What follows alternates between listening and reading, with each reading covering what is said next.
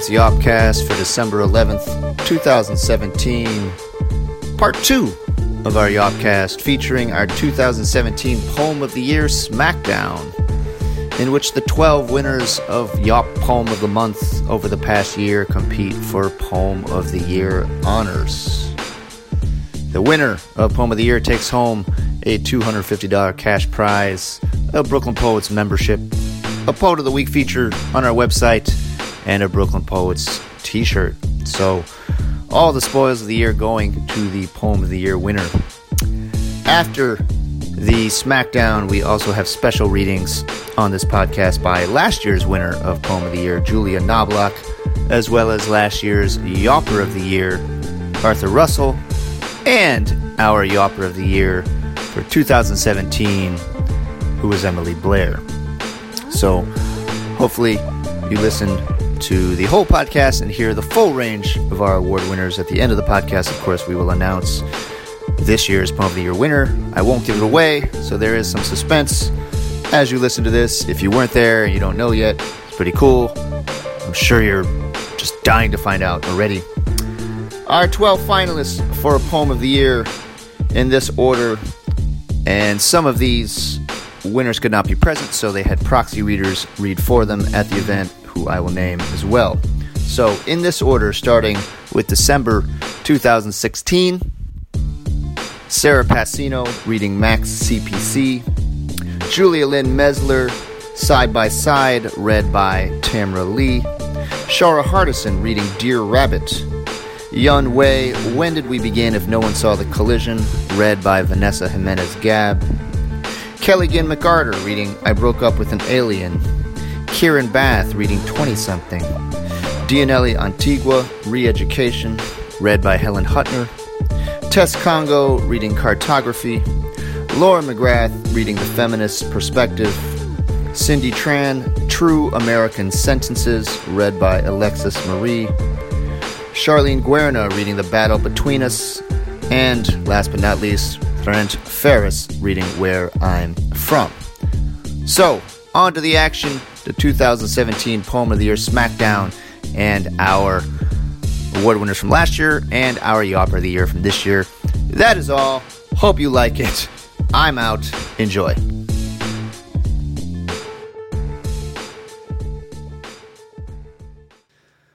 Okay, we are on to the Poem of the Year Smackdown. There's a lot of tension in the room. It's the way, it's the way I like it. There are twelve finalists. Unfortunately, four of the poets could not be here. I'm sure they wanted to be here, but a couple of them are out of the country, so they definitely physically cannot be here.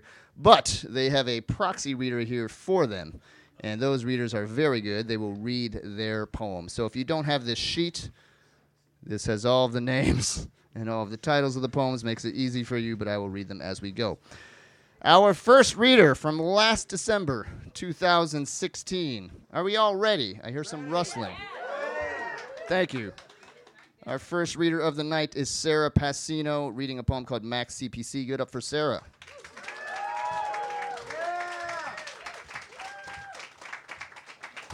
Um, so I hate to take us back to last December, um, but of course we had been there for a while. So this was part of a larger project called Accounting, um, that was generally obsessed with the financialization of everything, Um, and where that logic went, but in particular, um, a sexy accounting principle called ceteris paribus, um, which says that if everything else stays the same, you can balance the books.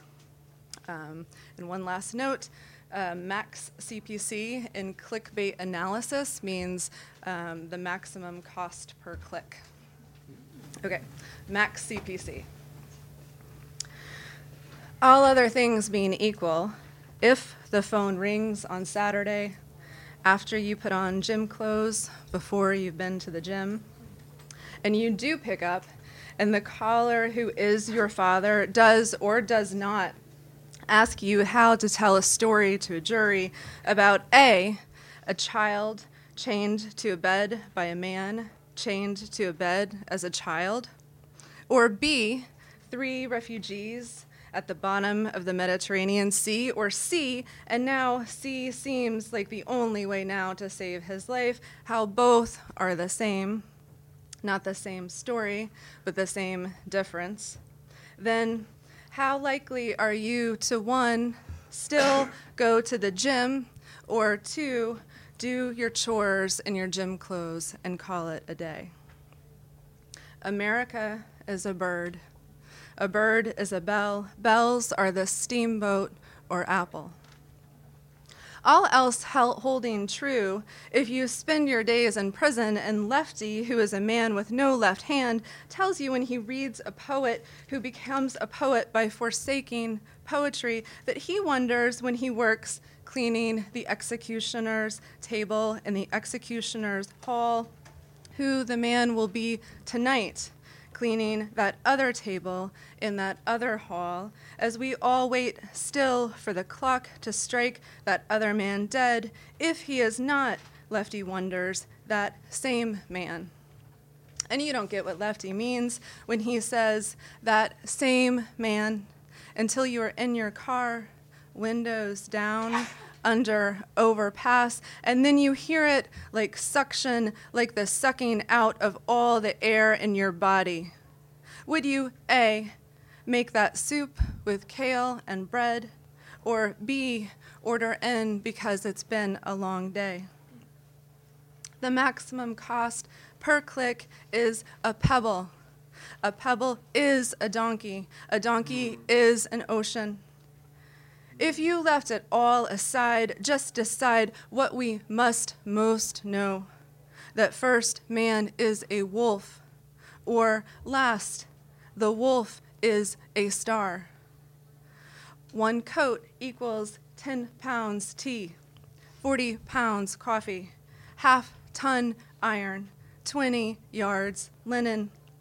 It is said X, or it is said Y. Solve for X. X is ten. ten is the dollars it costs per click.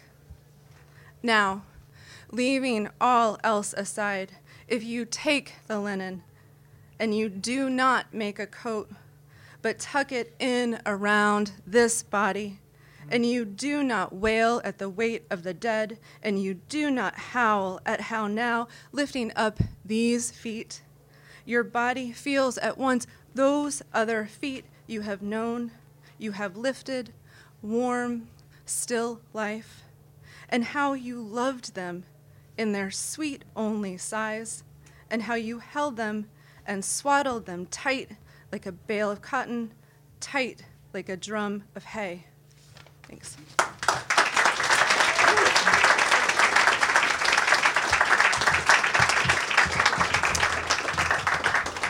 Thank you, Sarah. That was Sarah Passino reading Max C P C. Our next reader couldn't be here, but her name is Julia Lynn Mesler. You may remember her from January of this year. And her reader will be a uh, contestant for Poem of the Year last year, so it's sort of fitting. Give it up for Tamara Lee reading for Julia Lynn.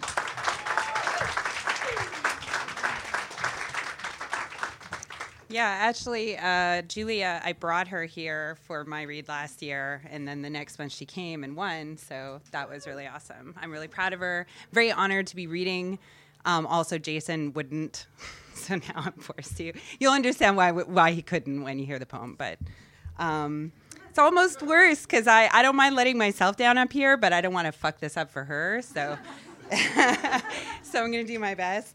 Um, Julia, uh, she works... Uh, within the criminal justice system, so that's like a little bit of context. And um, I think she said that she wrote this around the time of the Eric Garner case, and uh, I, it's called Side by Side. She didn't send me that, so maybe that's changed. If I were to wave a gun round my head out in public, I would survive. The first word on the C B to the beat cops would be white female. Take her alive. There'd be questions of my sanity because don't you know I'd never be a threat if I was in my right mind. I would beget care and compassion, calculated risk and purposeful action. I bet their guns would never come out. They'd plea with me and beg me to see some reason with their hands empty.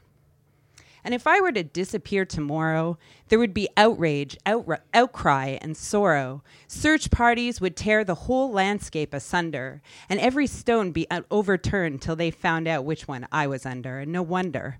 Missing white woman syndrome. And yes, there'd be some people saying she should have stayed home. But compared to the alternative, both liberal and conservative, white women have the right to live, without question. But when black women are murdered, media puts up their mugshots so that people look at them and then they say, oh, those dumb thoughts deserved it. You've heard it.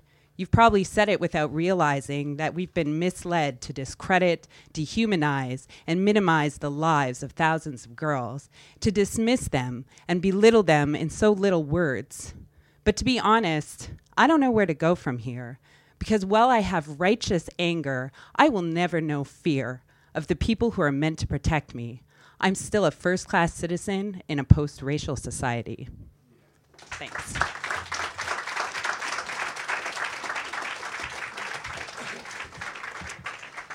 Thank you, Tamara. That was Tamara reading for Julia Lynn Mesler. The poem was called Side by Side. Our next reader is the one with the chapbook on the back. It's like the chapbook is here for her poem. Give it up for Shara Hardison.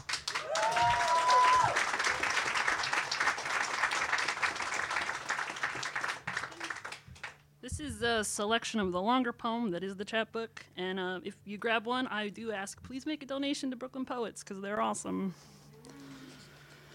All right. Dear Rabbit, the number of days that you've been gone suddenly outnumbers my fingers and toes. How else will I keep track? I started out showering and getting the mail, but the fire left me swiftly.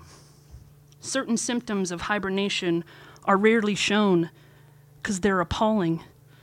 You'll find me under layers of sweater fuzz, Dorito dust, and resume paper, dull aches, cold sweats, and the soporific effects of too much wine, the many products of remembering.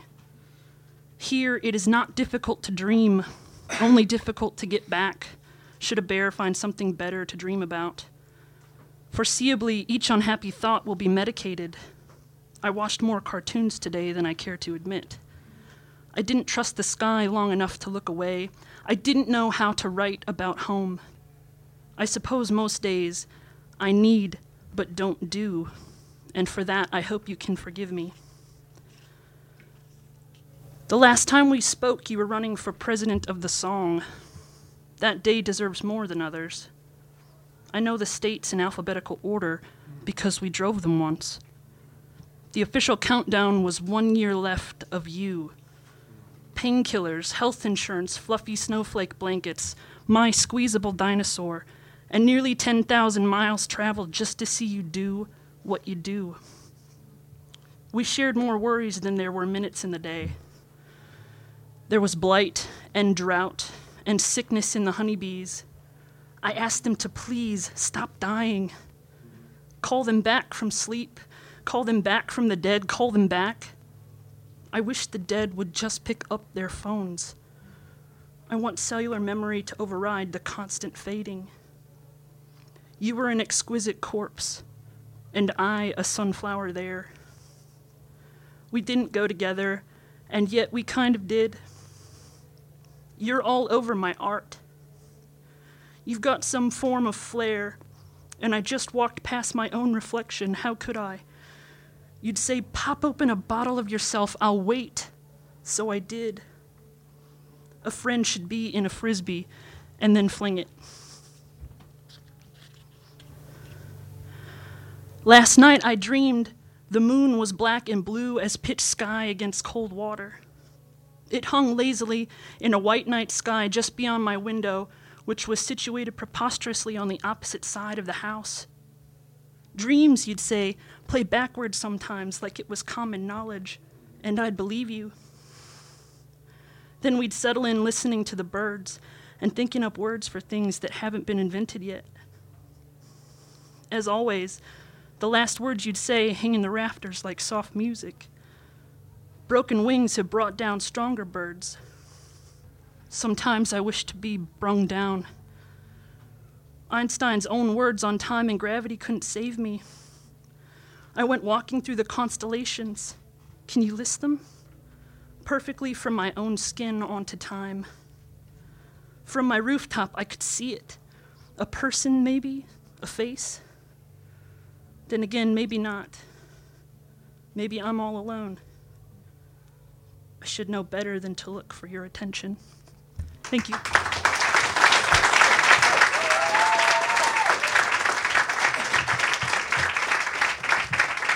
Thank you, Shara. That was Shara Hardison with Dear Rabbit.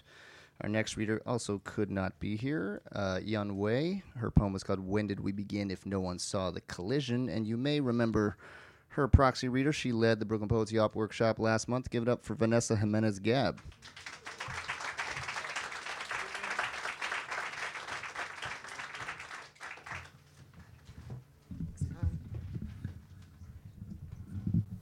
Hello. I'm super honored as well to be reading for Yun and that she trusted me with this um, poem of hers. She has a little note for you guys. Hi, everyone. So sorry I can't be there in person tonight. I'm in Nigeria for work this week and thinking of that room somewhere in Brooklyn that's electric with poetry. So I wrote this poem after visiting the Large Hadron Collider at CERN. I think that's in Switzerland. I started thinking about the particles there that are colliding there, and how this massive amount of data gets generated. And every time there's the possibility that scientists have poured their entire lives into one particular theory, only to have it disproved by the next collision. I started thinking about when people collide, how much do we really know about each other? Thanks again, my darling. When did we begin if no one saw the collision?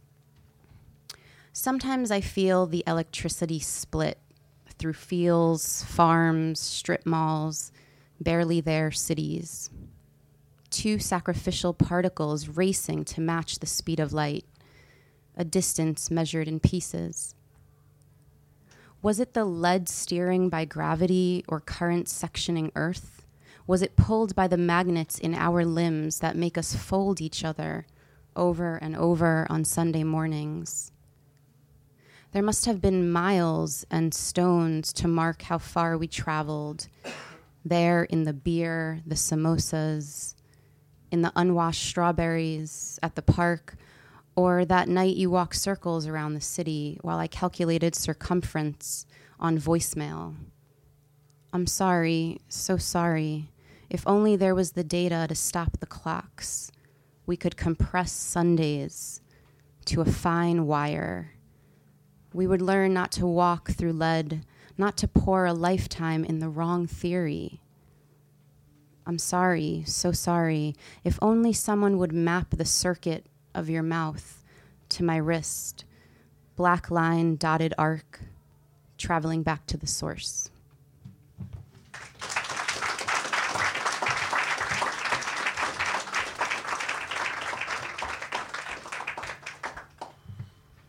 Thank you, Vanessa. That was Vanessa reading for Yun Wei. When did we begin if no one saw the collision? So we are a third of the way through. How's everyone doing? It feels tense. You all like, like no one's, like it's like no one's having a good time anymore. It's like everyone is too worried about the vote. Don't worry about the vote. Just, just enjoy the poems. There will be one winner and one runner-up, actually. The runner-up will get some Brooklyn Poets swag. So, I mean, you're still a winner. That was so lame, but, you know, I know you appreciate it, Phil. Our next reader is Kelligan McArthur. Give it up for Kelligan.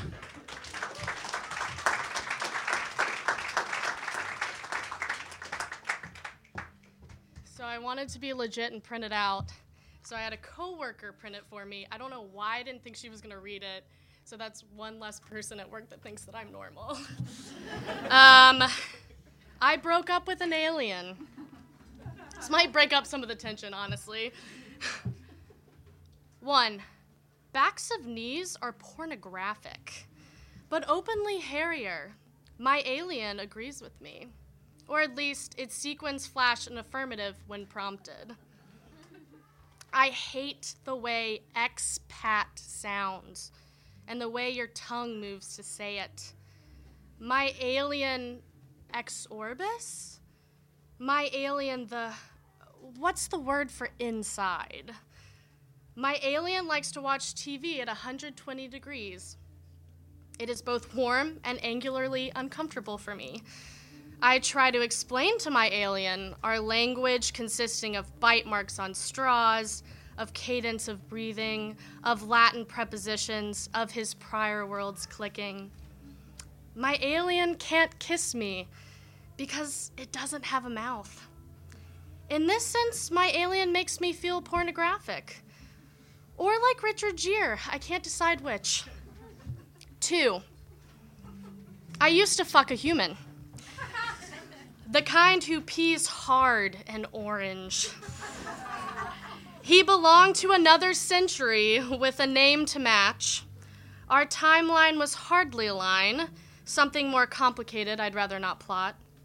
Our last date, which I suppose was our first, involved baguettes in fourteenth century Paris. He knew I was a sucker for medieval European history. He hadn't apparently ever studied the subject himself. I left him at the will of the Black Death. That was the last time I fucked a human. Three, when my alien came, it came in a fog that smelled the way bubble wrap feels. I often let my alien hotbox the bedroom with his former atmosphere. So its sequins will sparkle, so it stays in my cosmos. I can last seven minutes without fainting. Four, when my alien comes, it comes in a cloud that tastes like public transportation. It sparkles flattened to stale slime. It has even cut itself a mouth. Kissing it is like an asthmatic playing the harmonica. It can't speak with this new mouth. I can't say I'm not relieved. Life has congealed to my worst fear, commonness. If you told me a decade ago that alien assimilation would lead to my quarter-life crisis, I would have believed you. My likeness to Richard Gere is now out of the question. Five, I'm not a one alien woman. This discovery leads to excessive space snuffing, a habit I picked up from my former alien. It appears some vices are intergalactic. I suppose at a cellular level, we crave ingestion as cure. I say this as I vomit a comet into the toilet on my knees, which makes me feel pornographic and hypocritical. I'm feeling very human lately. I must either staple my, my mouth shut or leave. At night, I watch the sparkle behind the moon. My cheeks get hot and pink. I tell myself that objects are closer than they appear in the space shadows. I tell myself that sparkles are crisper than the greens and the blues. I dial my brightness up, all the way up. For my exorbis life, in that sparkle in the black, I'm not a one-world woman. I wipe the space snuff from my nose. I've always had bankrupting taste. Thanks.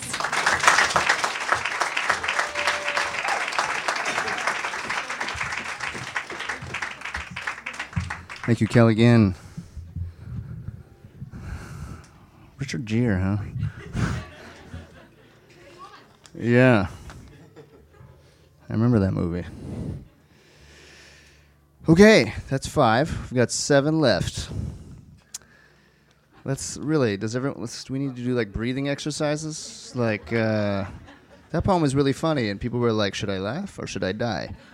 Let's just, let's, let's enjoy ourselves. It's December. Pretty soon you'll have lots of presents, hopefully. And maybe some presents for me. Just saying. Yeah, of course.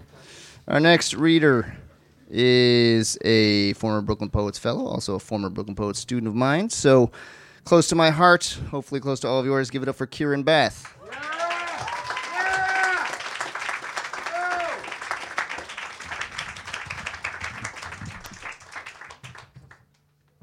Hey, thank you. Um, so I wrote this poem um, when I was about to turn thirty. And I was really unprepared for that, so that explains a lot of it. But I hope that the kind of stronger message is more, um, I guess, not comparing myself to my younger South Asian counterparts here in New, um, the States, but celebrating like how much braver I found them to be in terms of self-acceptance and um, just loving their heritage, which is something I didn't really give myself permission um, to do when I grew up in Australia. twenty-something. I can't get these girls out of my head. They're twenty-something sirens, stenciled from the bravest part of me. A paper doll chain, shaded in my hue, burning faster. Unfazed by any good Indian girl bullshit, unperturbed by blood ink honor rolls.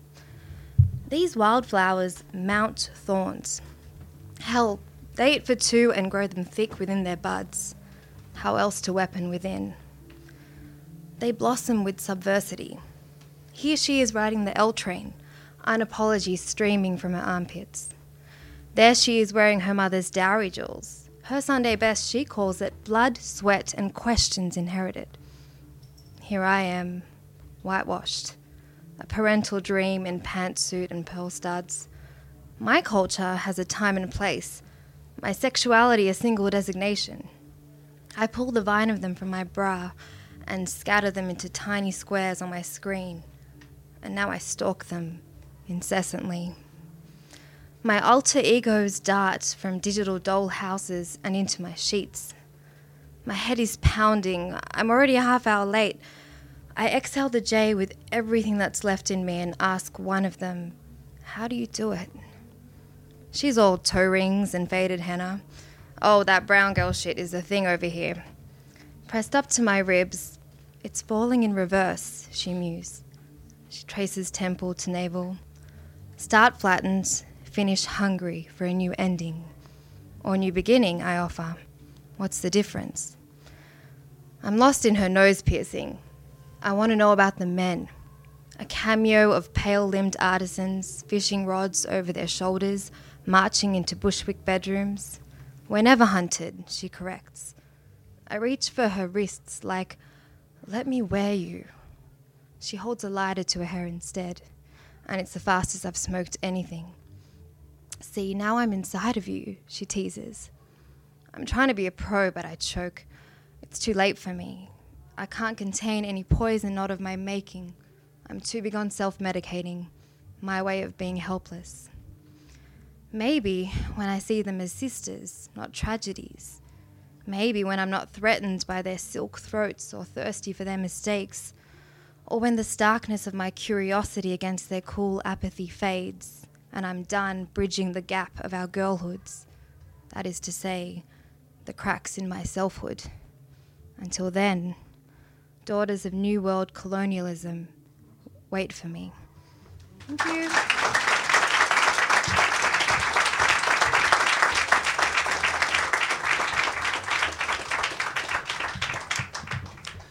Thank you much, very much, Kieran. That was Kieran Bath with twenty-something. We're halfway through. You may have noticed all the readers so far have been women. I wonder if that trend will continue, Jason. It will indeed. Let's give it up for the women in two thousand seventeen.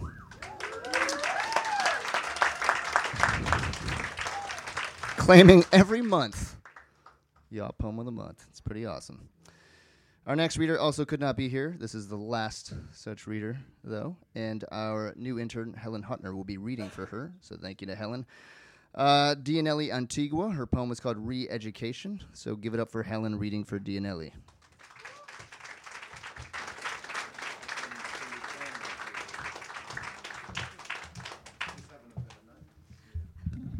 Thank you. Hi, guys. Super honored um, to be reading this poem. Re-education. I listen to podcasts to learn about feminism, watch porn to make sure I'm doing it right. I dance on the bar because Coyote Ugly, because these shoes, this drink. I'm almost thirty, and I still think Bloody Mary is a game with a mirror. Sometimes she appears at two a.m., sometimes she's in the toilet, piss reflection before the flush. There is a truth in this magic. The time I took Plan B, then the other time I took Plan B, I bled for two months. There could have been a mother in me. I told no one, except the man at Tacos Lupita, who asked what I wanted in my burrito, and I think I said baby. I think I spun around three times and whispered a name. And there was no floor when I fell, when a queen flew from my womb. There was glass and napkins and the doctor saying, wake up, wake up. Thank you.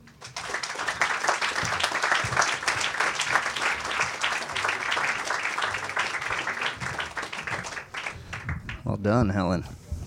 Damn good poem, right? Yeah, that was Dianelli Antigua's poem, Re-Education. Five readers left. Our next reader is, of course, close to all of our hearts. She interns for Brooklyn Poets, volunteers her time, also takes your money and gives it to Brooklyn Poets, so especially valuable to us. Give it up for Tess Congo.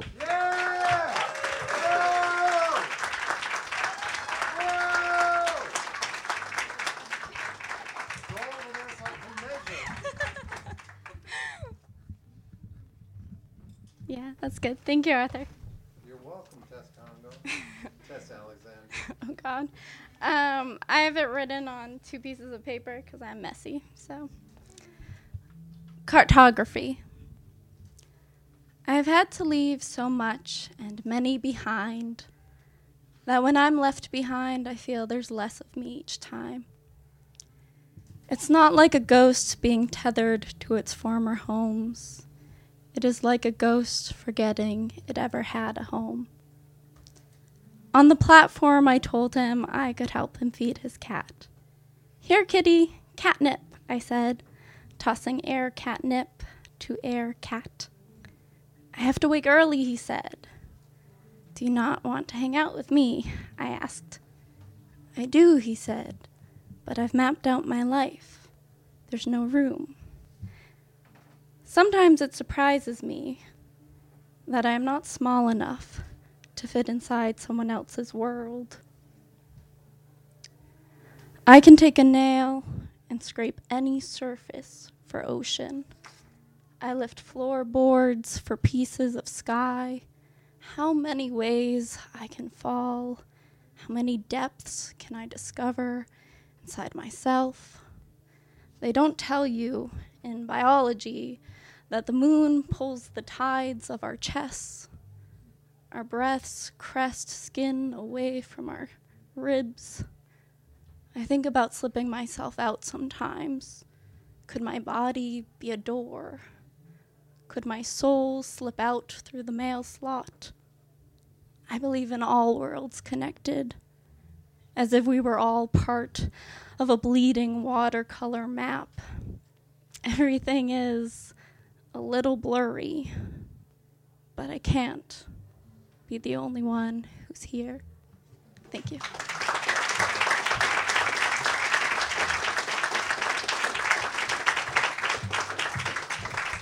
Thank you, Tess.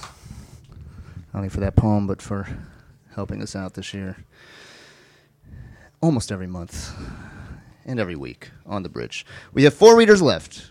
It occurs to me that everyone is tense because everyone is listening very carefully. Whoa, is that so, is that what's happening? That's what I appreciate that then. And all the poems are really good. They are really good. That's true. Our next reader uh, is very special to me. She is a uh, former student of mine at Quinnipiac University, where I teach. Uh, the only undergrad performing tonight. She drove all the way here from Hamden, Connecticut. Not trying to influence you emotionally. Should vote should vote for who you want, but uh, she has driven quite a long distance to get here, and the traffic is murder. I can personally vouch for that myself. So give it up for Lauren McGrath.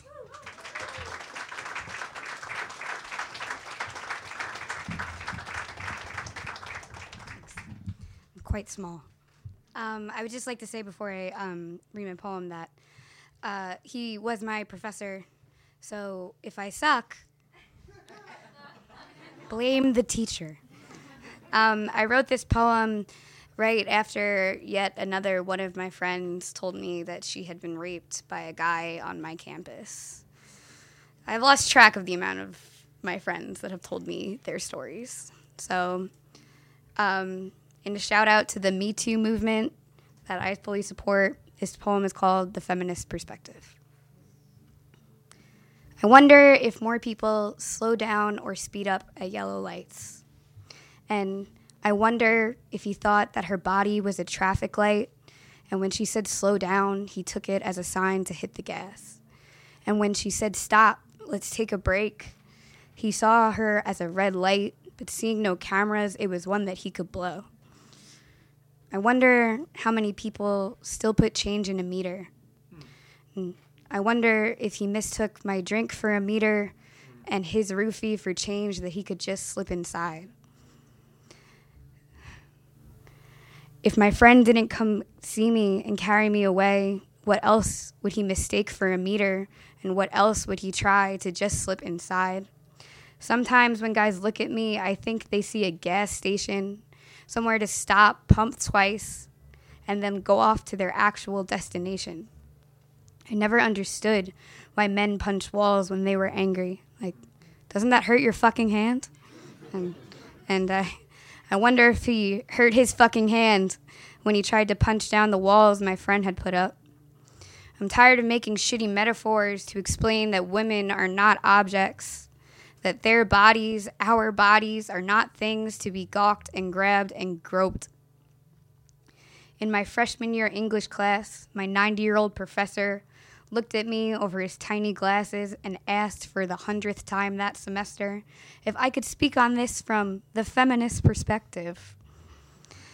And for the hundredth time that semester, I heard the boys in my class laugh and groan and hit their desks. And each groan they made sounded like the groan my bones made when my friend collected them from the man who promised to take me home and make me feel all better. And each laugh sounded like the dry, scratching scream my friend had made when she recounted her rape to me. And each time they jokingly hit the desk in frustration, I saw the way my friend beat at her stomach and pulled at her hair as if she didn't want to be in a body that he had too been in. I wanted to scream that I wasn't seeing things from a feminist perspective. I was seeing it from a human one.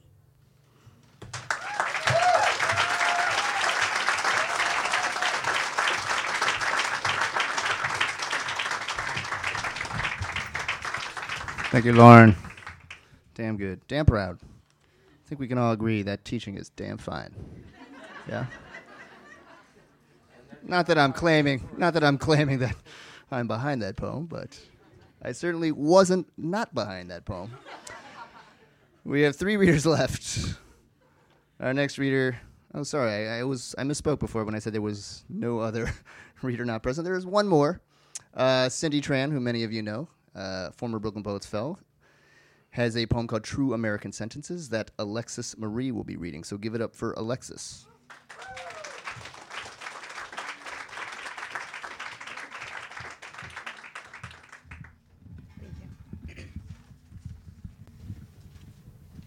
I just want to mention that um, when Cindy realized that she wouldn't be able to make this, she asked me if she should revise the poem so that it made sense coming from me, but her words are just so incredibly powerful that I said absolutely not, keep it as is and let them figure it out. True American sentences. One, he looks at my name tag and asks, "What's your real name?" I tell him that Cindy is what's printed on my birth certificate. What's your middle name? My. I knew it was in there somewhere. Two. On Franklin Avenue, he bumps into me and says, "Watch where you're going." Three. I stand at a bus stop and an old man turns to me. "I fought in Nam. You're here because of me." Four, on Grand, he bumps into me and shoves me to the side. Five, in an IKEA parking lot, I yield. He signals me to roll down the window of my U-Haul truck, laughs, not too bad for an Asian woman, and speeds away. Six, On University Avenue, he bumps into me and says, "You're in my way." Seven, in his office, I hear my therapist call me beautiful and call himself colorblind. He says my anger at him is really anger at my parents. He calls this transference. Eight, on Broadway, he bumps into me and says, "Didn't see you." Nine, my friend has brain cancer and enrolls in a clinical trial. He asks if I would sleep with him before he dies. When I say no, he asks if I have any Asian friends who could help him. Ten, on Central Avenue, he bumps into me and says, "Bitch." Eleven, a friend lends money to help me move to college. Halfway through paying him back, he says he can't help but feel like I owe him something else. Twelve, my mentor encourages me to embrace my youth and pursue writing. After I turn twenty-one, he asks me if he could take nude photos of me. Thirteen, I stand in the aisle at the end of a Delta flight. There's no room in front of me. There's no room behind me. A man gets up and discovers room above my shoulder for his elbow, room in front of my ribcage for his carry-on, and room above my toes for his Oxford. I say, "Ouch." He says, "Well, excuse me." Fourteen, no is a miracle word that cured him of his brain cancer and kept saving my life. Fifteen, last week I heard a woman say, "I will only ever be someone's first Asian girlfriend," and I felt power. Sixteen, every time a white man went out of my life, my life got better. Seventeen, every time a friend stands up for herself, I feel her power bring me back to life.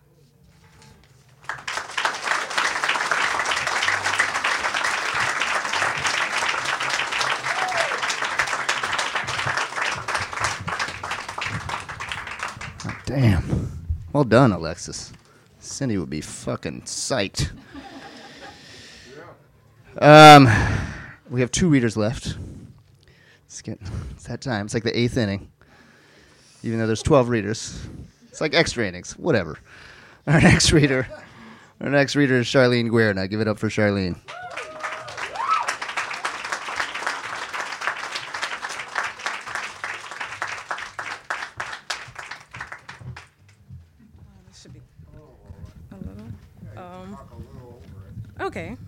Thank you. Hi, everyone. Hi, Charlene. Okay, so again, this is The Battle Between Us. Here we go. I stand as the architect who put you together in my thoughts, tall and sturdy. You, the misery who enjoys my company, late night visitor who likes to arrive at the tail end of my day when I'm dreaming, full moons and full figure trees. I look past you when you try to incite me because every time we play, I come out losing. It ends in a swirl of crying and panting, oozing you out of my pores. I am the one who ends in a swirl of panting and crying. You like to run around the place screaming victory. My attitude is somewhat handicapped after you are done with me. I've been working overtime to rinse you off my fragile skin, to drain you from my blood vessels, to kick you out of my system. But the eviction will take time, perhaps the same amount of time that it took to move you in. You are the reaction of my female friends, something I inherited from my mom. The men I never worked out with, they passed you on and you stuck like the rat traps that I keep around the house, you know, the ones that get stuck to your feet when you've forgotten that they exist. I've tried to throw a blanket over you to dim your glow. I've wished cold hard death upon you and you disappear for some time. You came into my life when I was younger, but I neglected this idea of you. You pursued me intensely as I age, bringing despair and destruction of character and beauty with you. Now you're like a spouse to me. We fight, Not like cats and dogs, but more like members of the same band trying our hardest to outshine one another. Catastrophic in every way. Drainer of my summer's day glow. Reason why my blood pressure is steps away from the sky. Third wheeler. Uninvited guest. I'm ecstatic to say that our relationship is finally over. I set fire to your name, watching how the letters to insecurity cook and flame.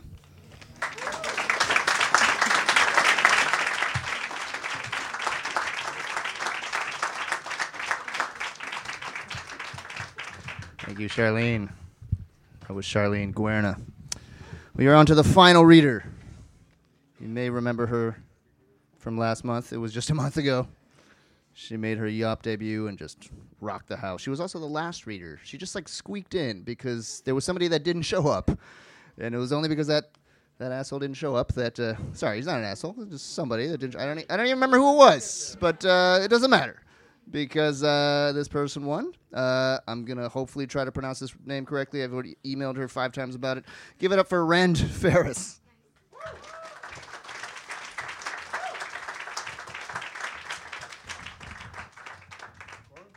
Yeah, yeah, thank you.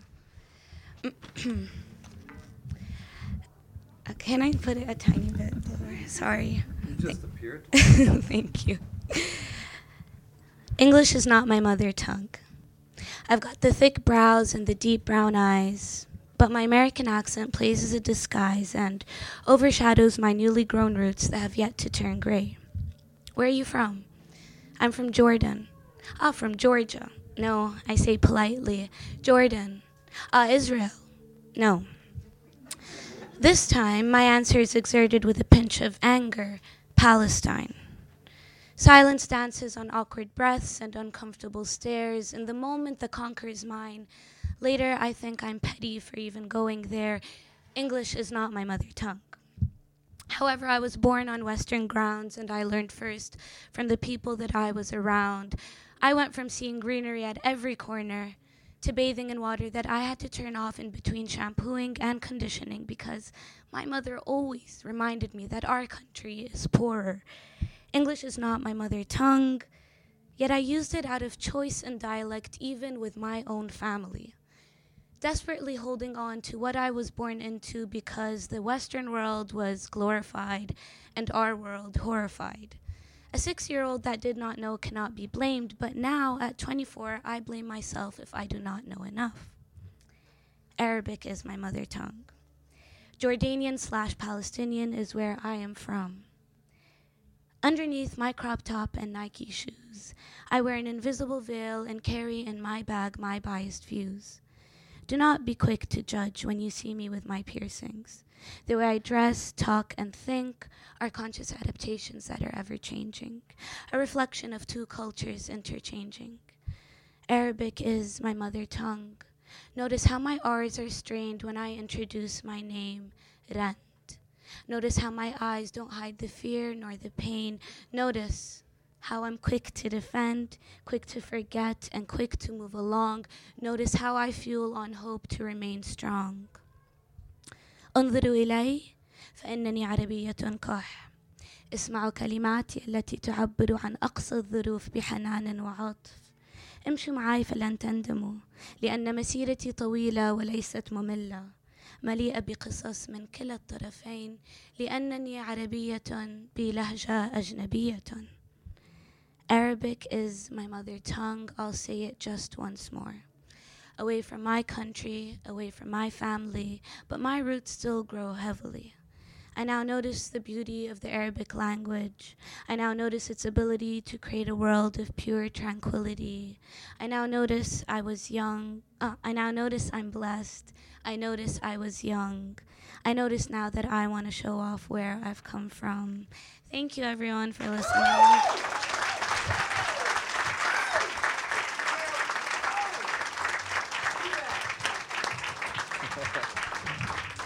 Thank you. Fantastic stuff. That was it. To go back. That was a good way to go out. Thank you.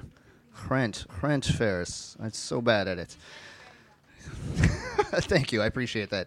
To review, I'm going to go backwards. Uh, if you could, again, raise your hands when I read your name. That was Trent Ferris, Where I'm From. Before that was Charlene Guerna, The Battle Between Us.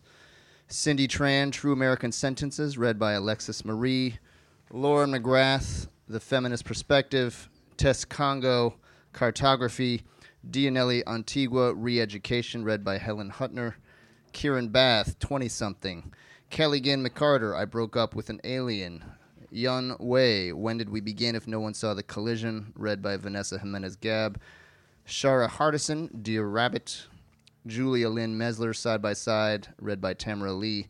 And first, Sarah Passino, Max C P C. twelve readers, Yawp Poem of the Month. The number to vote, once again, seven one eight, three seven four, one nine five three. That's seven one eight, three seven four, one nine five three. seven one eight, three seven four, one nine five three. You get to vote for one person. I don't have a phone. Oh, okay. You don't have a phone. Interesting. Is this two votes from you? No, it's no month and year. Oh, I see, I see. Okay. If anyone else doesn't have a phone, you can slip me a piece of paper. You get one vote. If you read, you can vote for yourself. That is cool. Uh, please don't vote more than once. Don't be an asshole. I swear to God. Don't make my life miserable. So what's going to happen uh, while I tally the votes, we're going to have a few a few special readings by uh, former winners of this award. Uh The first reader we're going to hear from is our winner of Poem of the Year last year, two thousand sixteen. You may remember that uh, incredible poem was called Daylight Savings Time, so give a warm round of applause for Julia Knobloch.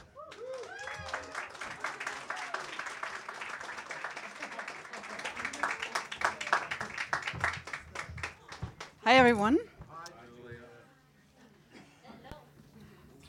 It took me for, I don't know, like I was thinking of so many poems I wanted to read, but then I had a last minute thought. And um, so the first poem I ever read at Brooklyn Poets had to do with um, a friend of mine who at the time when I wrote that poem was still alive, but in, not when I read it, but when I wrote it. So then he had passed away, and then I read the poem. It was the first time I ever read at an open mic.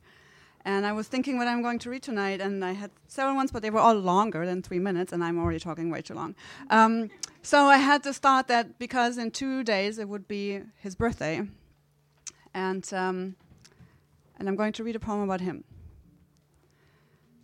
And it's short. It's called Leftover Ore. I thought memory had been diligently mined as I walked abandoned adits on my way out of the mountain, when in the flickering light my headlamp cast ac- against the rocks, leftover crumbs of ore flared up, glimpses from the past, like yesterday, when for no apparent reason I suddenly recalled you sitting in my little red French car while we rode through Schwabing on a cold December evening, days after your birthday, two weeks before the year two K. Or this morning on the subway, while the train crossed into Manhattan, the continuum of the sun's reflection on the water interrupted by iron trusses, when I remembered how you looked at me in the chain-rattling elevator on Kent Street with that mix of fondness, mischief, and desire I knew so well, asking for closeness, refusing commitment. We were drenched. Water dripped out from our hair after a quick walk to the bodega dissolved in sudden torrents from the sky. Young boys, hands pressed against their heads, fringes flying, ran past us on the sidewalk. You were ranting about your ex, poured out detailed steps she and you would take to hurt each other in court and beyond. A few years later, I did the same, with a man whom, had I listened to you, I would never have married. I would have never married. From the sheltered rooftop deck, we watched the rain fall down on Williamsburg Bridge. You hugged me from behind and kissed my neck. It was the last time I saw you alive. Thank you.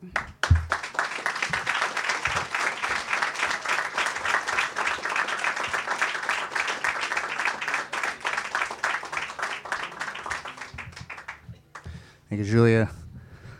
Passing the mantle. Um, this is stressful for me over there. Uh, make all your votes now. I'm trying to tally them, and new votes are coming in. It's like driving me crazy. Um, our next reader is our Yawper of the Year from two thousand sixteen. If you don't know what the Yawper of the Year is, now I'm going to tell you what it is. It is an award we give annually to a great poet in our community who is a regular Yawper and also a great supporter of other poets. If you've been here before, he's probably helped you with a mic. If you've read, he does a lot more than that. He's a great poet. He's a great, uh, just a great believer in poets and people. So give it up for Arthur Russell. Thank you. That's great. I will tell you this, Ron. When I won Poem of the Year, I was the last reader of the day in November. And when Julia won Poem of the Year last year, she was the last reader in November. But I'm not trying to influence anyone. This poem is called The Heavier, The Heavier Stone. My dad died eight years ago. Our relationship has improved a lot since then. He arrives unannounced in my poems, driving his maroon Lincoln Town Car, bearing odd gifts like a ten-pack of paper towels, plays with the baby, leaves before dinner. I hope my mother's death earlier this year will put us on a similar trajectory. I'm not asking to be reconciled. That would require a deeper well or a heavier stone. But possibly now she's dead, she'll stop interrupting when I explain how an answering machine works,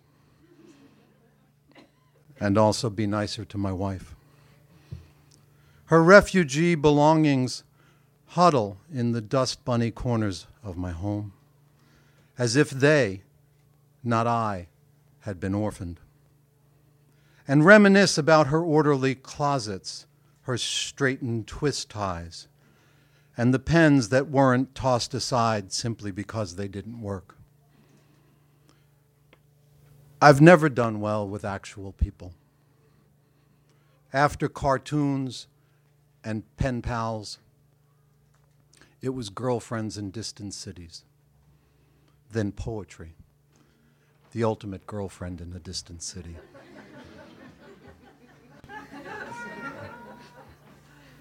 I hear my daughter and her friends laughing in the living room.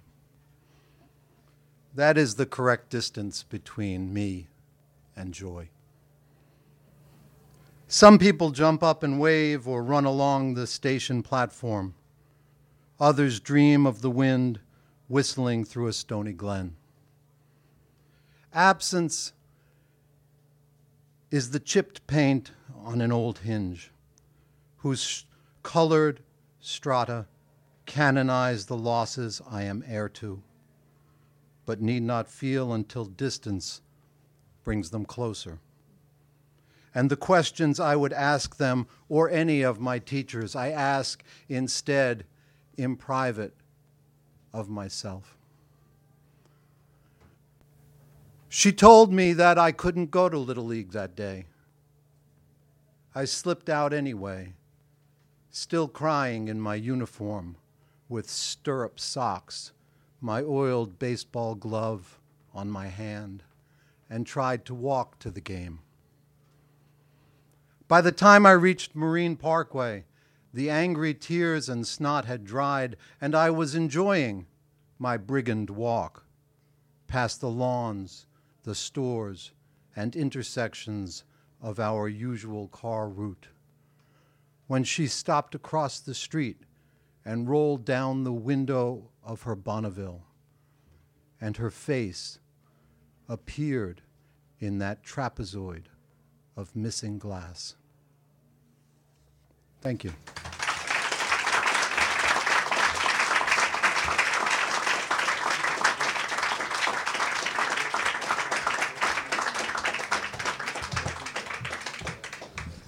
Thank you, Arthur. Oh, I'm so stressed right now. I'm so stressed. That's nothing to do with you. It's a, I'm holding the vote in my hand. It's a very close vote. Oh, my God. Uh, wow. Um, okay. One more announcement and one more reader before I announce Poem of the Year winner, uh, our two thousand seventeen Yawper of the Year. Uh, you probably know her well if you come here a lot. She reads here quite often. She's a fantastic poet, one of the funniest, wittiest poets that we have, published in the Brooklyn Poets Anthology, and also a great supporter of other poets. She is part of the Sweet Action Poetry Collective, run or founded, I think, by Julie Hart, and uh, was instrumental in designing their chapbook, which just came out this year. So give a warm welcome and a big cheers for Emily Blair, our two thousand seventeen Yawper of the Year.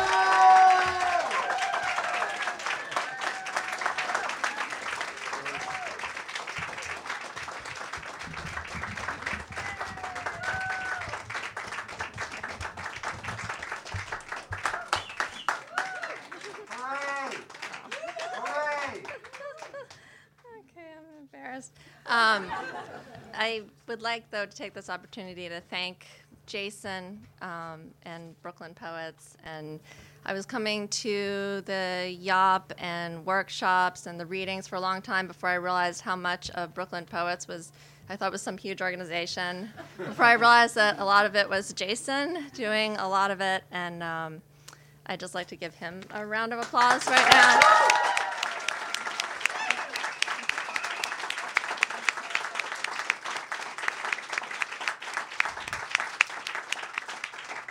Also the interns and the board and volunteers and everybody else, and including the, the audience here. Um, I think the Yawp is just a wonderful place, and it always makes me believe in poetry as this space of possibility um, where we can really listen to one another. And it was great to hear all the poems tonight. So why don't we give the Yawp a round.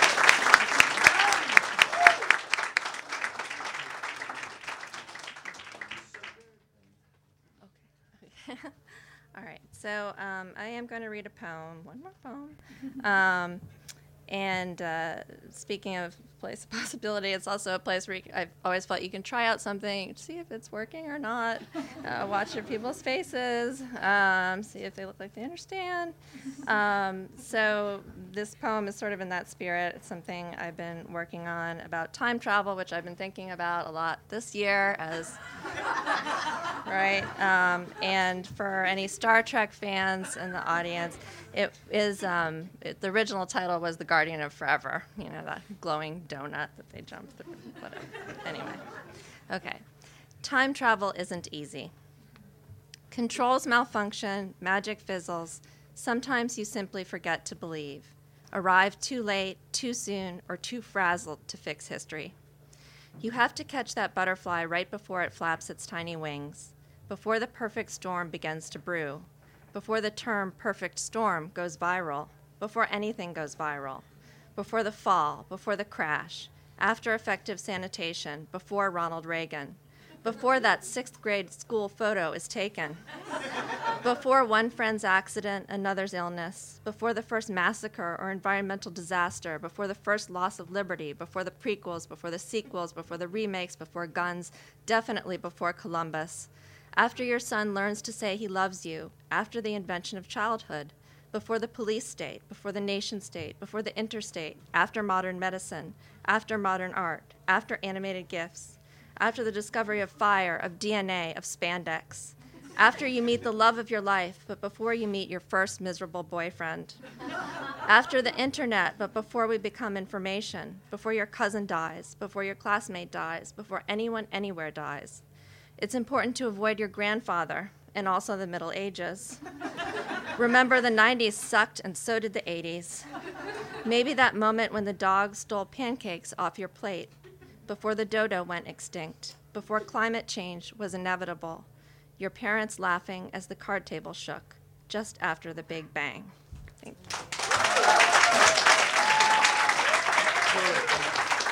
you. Just a second, mister. No, you come up here too, mister. Hey, mister, get up here. So, as I yield uh, my position as Yawper of the Year, all of the Yawpers of the Year, I wanted to make a presentation of this book to um, Jason. It's um, Leaves of Grass by Walt Whitman with illustrations by Edward Weston. So um, you hold this. Wow, thank you. I have a little inscription from inside the book that I couldn't fit in the book because I'm so long-winded. But it's signed by all of us. A bunch of little inscriptions by us. Right. You know. And this is the way the inscription goes. Jason, here's this book I've had since college.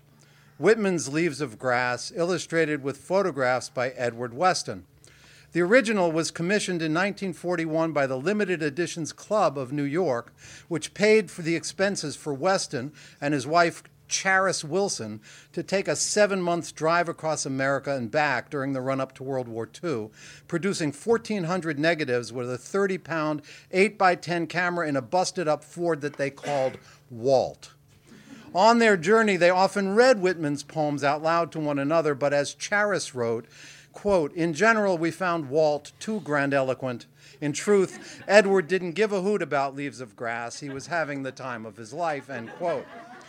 An edition of one thousand came out in nineteen forty-two, a leather-bound, two-volume set in identical green and white sea of grass decorated boards, each one signed by Weston on the colophon of Volume two in green ink. There was one listed on eBay last week for eleven hundred dollars. This is, this is not that book. This is a one-volume reprint issued in nineteen seventy, list price nineteen ninety-five dollars, remaindered for seven dollars and ninety-eight cents in nineteen seventy-eight when I found it at Marlboro Books, one of the gone forever bookstores on the old West eighth Street. Now, I have lugged this fucker through my life, these forty years, like Aeneas car- carrying his father on his back from the burning city of Troy. Packed it and unpacked it. Anchises, right. I have given it prestige of place on bookshelves from Bronxville to Prospect Park, Syracuse to Brighton Beach to Maywood, New Jersey, three distinct apartments in Chelsea and the West Village before heading back out to Nutley in nineteen ninety-five, married. Now it's yours. There are things that you should know about this particular volume. The circular wine stain glass on the cover relates to the seduction of Rosemary Hennessy in nineteen eighty-four. nineteen eighty-four. In, in a different note, the dark spot on page seventy-four is the palimpsest of applesauce from my daughter's finger tracing the title of Crossing Brooklyn Ferry while I read it to her in her high chair, which is my favorite Whitman poem because, grandiloquent or not, his kinship with humanity and eternity is undeniable. And he says, I am with you, you men and women of a generation, or ever so many generations hence, just as you feel when you look on the river and sky, so I felt. Just as any of you is one of a living crowd, I was one of a crowd. Just as you are refreshed by the gladness of the river and the bright flow, I was refreshed. Just as you stand and lean on the rail, yet hurry with the swift current, I stood and yet was hurried. Just as you look on the numberless masts of ships and the thick-stemmed pipes of steamboats, I looked. And in that same poem, Whitman asked, what gods can exceed these that clasp me by the hand and with voices I love call me promptly and loudly by my nighest name as I approach? Well, Jason, here you have us all, your yawpers, past, present, and future, calling you by your nighest name. We have Ricky Hernandez, the wild-ass bard of South Brooklyn, Julie Hart, the fair-haired yawper of the night who came from Minnesota with a sly wit on her knee, I, the right honorable yawper of the Hollywood car wash on the corner of Church Avenue and Coney Island Avenue, washing cars right here since nineteen twenty-five. And Emily Blair, the newest yawper, whose poems are as devastating as Glavin, Smoltz, and Maddox were when they pitched for the Atlanta Braves. I tell you, sir, I tell you, there are no gods that exceed these. We thank you for this thing that you've made to carry Whitman's mission forward and give you this book to put on your shelf, to set a wine glass on while you smooch with Anna, to read Crossing Brooklyn Ferry to your daughter, and while you read it, imagine Walt on the back of the ferry, seeing twelfth-month seagulls high in the air, floating with motionless wings, oscillating their bodies and christening the scalloped-edged waves of flood tide, glinting in the setting sun. Emily,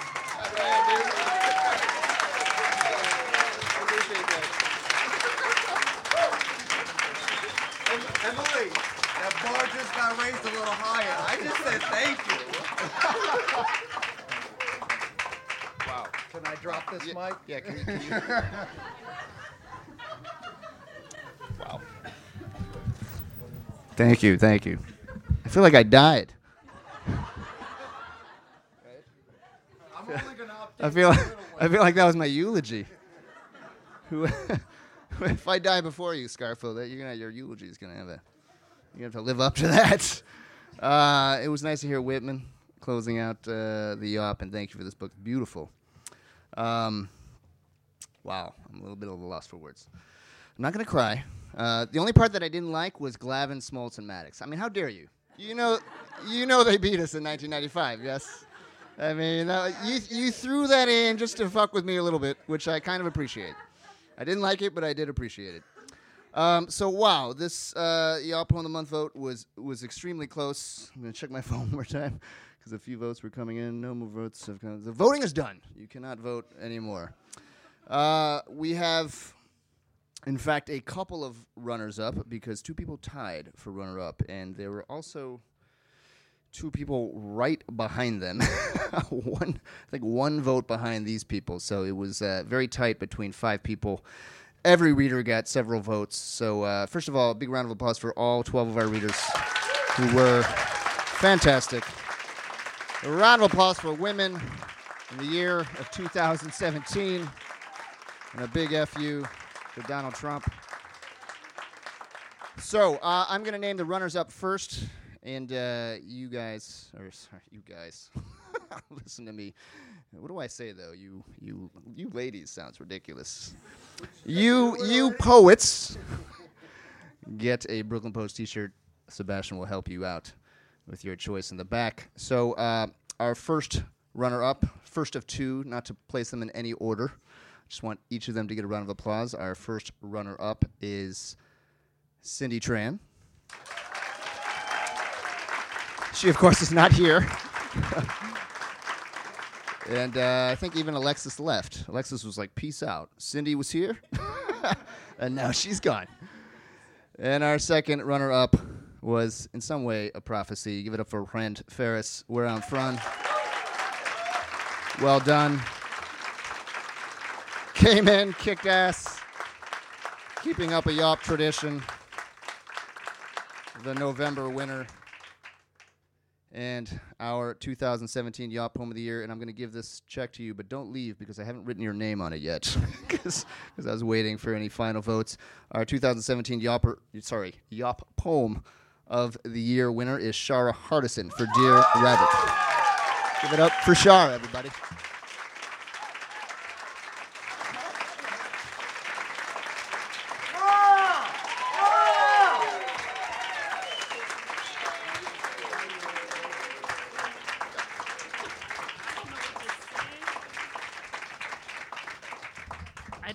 To say anything. You don't have to.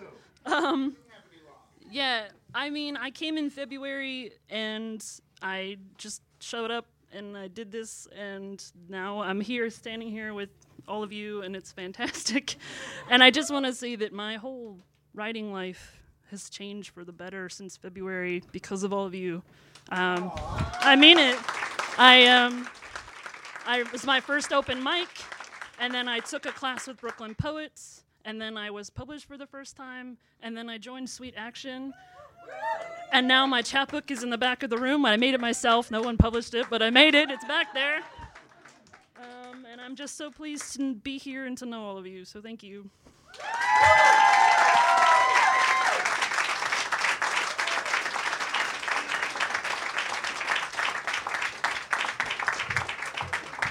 Thank you, Shara. Congrats once again. Wow, what a night. Thanks to all of you for being here. This is the, definitely the latest we've gone. It's ten twenty. I appreciate you sticking around. This room is amazing. This is our final Yawp of the year, also our final Brooklyn Poets of the event of the year. We will be back here in January on the second Monday of that month. Uh, the workshop leader that night is Joanna Furman, uh, someone that taught for us for the first time this fall, so that's very exciting. If you want to sign up for that open mic, I recommend you sign up right now because the open mic lineup fills quickly. That is all I've got for you. You've been amazing. Thank you again for this book, Yawpers of the Year. Thanks to all of you, and be safe, be well. Happy holidays. Enjoy your night.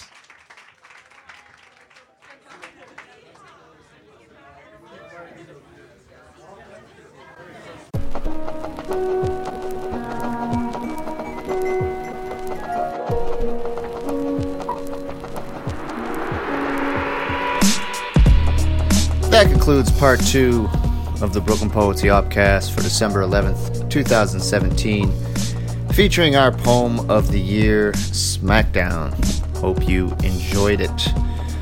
Huge congratulations to Shara Hardison, a winner of our two thousand seventeen Yawp Poem of the Year for her terrific poem, Dear Rabbit. As I mentioned in the intro, Shara has won a two hundred fifty dollars cash prize, a Poet of the Week feature on our website, which will come out the last week of the year, a Brooklyn Poets membership, and a Brooklyn Poets t-shirt of her choice.